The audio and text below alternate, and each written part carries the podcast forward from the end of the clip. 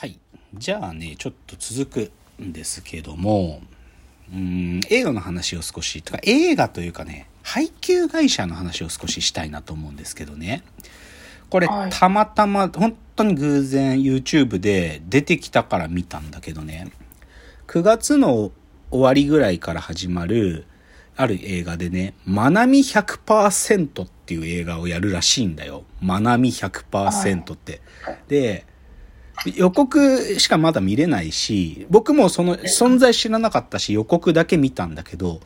なんかすごい良さそうなのねまあ多分恋の話なんだと思うのね。男の人と女の人の10年間の恋の話みたいな感じなんだと思うんだけど、すごい良さそうなの。もうで予告見るだけでなんか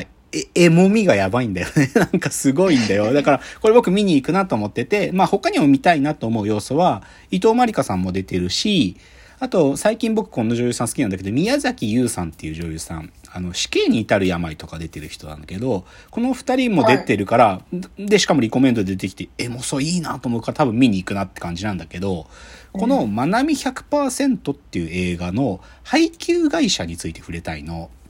で、それがこの映画配給してるのがSpotted Productionsっ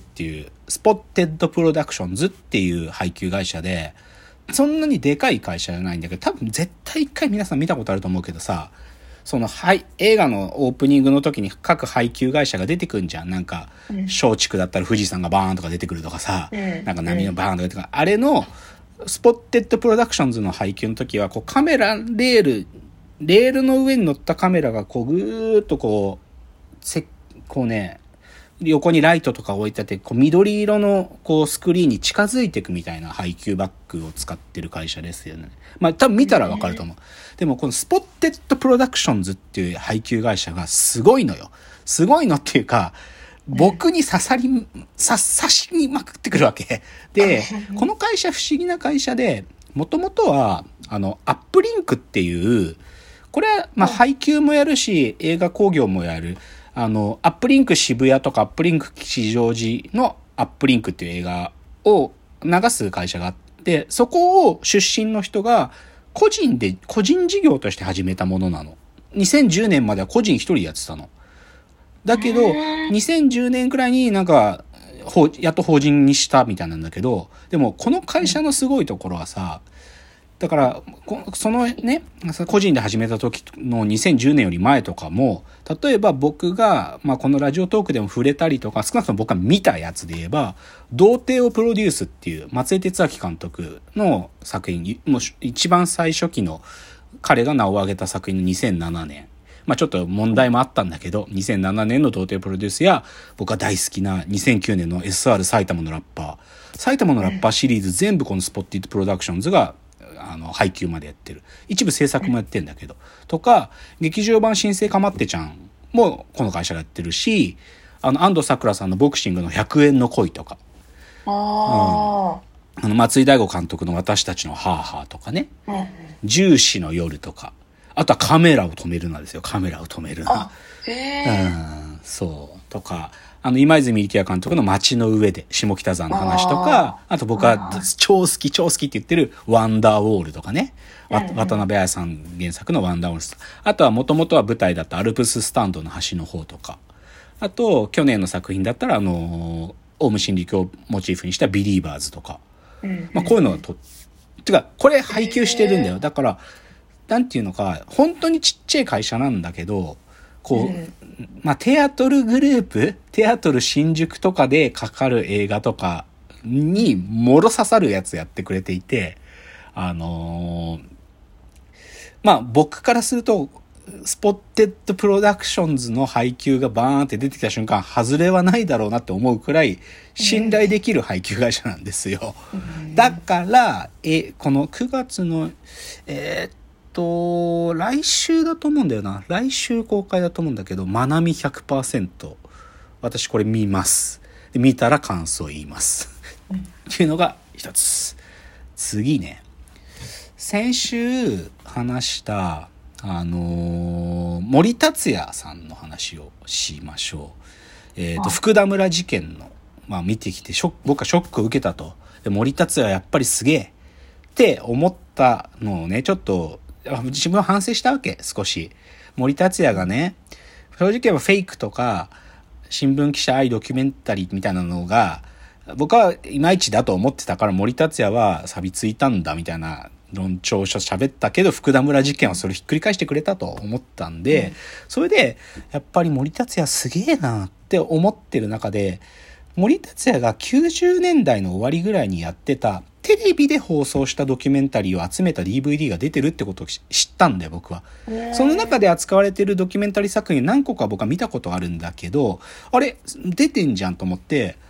買えたから、まあ、5000円ぐらいするんだけど、高いんだけどその4作品ぐらい入ってる DVD 買ってみたので、まあ有名なのは放送禁止歌っていうね、放送禁止に なってしてる歌っていうのは一体誰が放送禁止にしてるのかってことを取材していくっていうやつなんだけど、でそれは結論言っちゃえば誰もしてないのね。誰もしてないんだよ。その民放連が作っているその放送禁止っていうか、少し気を使わなきゃいけないリストっていうのがあって、それが各テレビ局には配られてはいるんだけど、別にそれを禁止すべしって法律上の制約もないし、でもそのリストが配られて、でテレビじゃ逆にだから、その協会がリストを作ってる方も別に禁止はしてませんと、なんか、ちょっとそういう事故に触ってたりするものをリスト化したものだけですって言ってるし、じゃあ一方フジテレビの局に聞きに行くと、自分たちでそういうものは自分たちで判断はしているけれども、だけど自分たちも完全に放送禁止に該当する音楽があるとも分かって、なんかそう思ってないと。けど現場レベルではなんかめんどくせえことになるから触らないようにしておこうとか、で一方でじゃあそういうもともとのブラック出身者の方たちが作ってる団体の人たちは、なんか自分たちもともとの自分たちの歌、自分たちが歌っていた歌を軽々しく歌ってほしくないっていう意味で、だから自分たちを差別している歌ではないのに、自分たちの歌をそんな簡単に歌ってほしくないっていう意思で抗議活動をしてたりするわけ。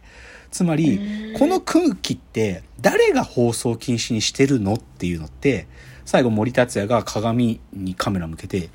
お前だ俺たちだって言ってるんだよね。つまりみんながそうしてるって話なんだよね、これは。だからでそういうのが一つ入ってたりして、やっぱりまあ福田村事件にやっぱり通じるものをやっぱりこの時からやっぱり なんでそういう差別をするんだっていう気持ちを一体誰がっていうのの当事者がどこにもいないんだよね。なんか空白っていうか、なぜか誰もそれを禁止にしてる主体がいないのに禁止になってるってことを暴くとかね、まあ、あと他にも動物実験のドキュメンタリーとかも あるんだよね。だけど動物実験で、じゃあ例えばそのなんていうかな、公園に捨てられた猫たちを保護したりする団体の女性とかに行くわけ。なんかその動物のなんか権利、アニマルライツみたいなことを言ってる団体の人とかに取材に行って、でもですねっつってね、実際あなた今日お化粧してますねと、お化粧してる時のそのお化粧品を作る時にも必ず動物実験でのその実験があった上でお化粧品は市場に出てるんですよ、その事実どう思いますとか言って、うーんとかなるわけじゃん。でこの答えようのない問いを聞きまくるわけ、森達也は。本当に答えようのない問いを聞きまくるの。だから本当に意地悪な人だなと思いました、僕はいや偉大な仕事をしてると思うけど、森達也は意地悪な人だなと思ったっていうのがまあ一つですねあとこれね、おすすめ一つおすすめはAbemaTV 僕ちょっと仕事の関係もあるから入ってるんだけど、その中で、My Name Is っていう番組があるのね、AbemaTV の中で、で基本的にはヒップホップのラッパーたちをこう取り上げるんだけど、一回新しい学校のリーダーズもここで My Name Is の中で新しい学校のリーダーズ30分特集会があったんだけど、これの一番新しい会がチェルミコなんだよ。チェルミコで鈴木まみこさんとレイチェルの2人がかなり長く喋ってるんだけど、鈴木まみこがなぜ好きなのか僕は分かった。分かりました。鈴木まみこさんはね、お兄ちゃんがいるらしい。なんか鈴木まみこさんって男の子たちとすげえなんかこう嫌な意味じゃなくてすごくいい意味ですごく自然に付き合うっていうのは一緒にいられる人なんだよね。でそれね、兄ちゃんがいるらしいからなので、なんか基本カルチャートピックとかすごく兄ちゃんたちになんかいろいろ教えてもらったりとか、兄ちゃんたちと遊んでもらったから多分そういう感じになってる。でさ、すげえいいなってか、まあ鈴木まみこさんのこと僕好きだから改めてそれ見てたらさ、なんかさ、まあ僕よく言うんだけど、球体顔、本当にこの人の顔は球体だなって思う顔の形してるしさあといいなと思ったのは、まあでもこういう風に鈴木まみこさんってかチェルミコが売れた時に、私も鈴木まみこみたいになりたいっていう女の子がいるんじゃないですかっていうようなインタビュアーがいて質問して、でそういう子になんて声かけますっていう最後は質問でさ、それで言ってたのがさ、とりあえずうちピー見てって感じですとか言って、うちピーって内村プロデュースっていうバラエティ番組なんだけど、はい、私のほとんどはうちピーでできてるっつって、ここでお笑い番組見てっていうのってすっごいいいなと思ったわけ僕は。とりあえずうちピー見てっていうね、最高。やっぱり僕鈴木まみこさんやっぱ好きだよすごく好きチェルミコいいよ。だから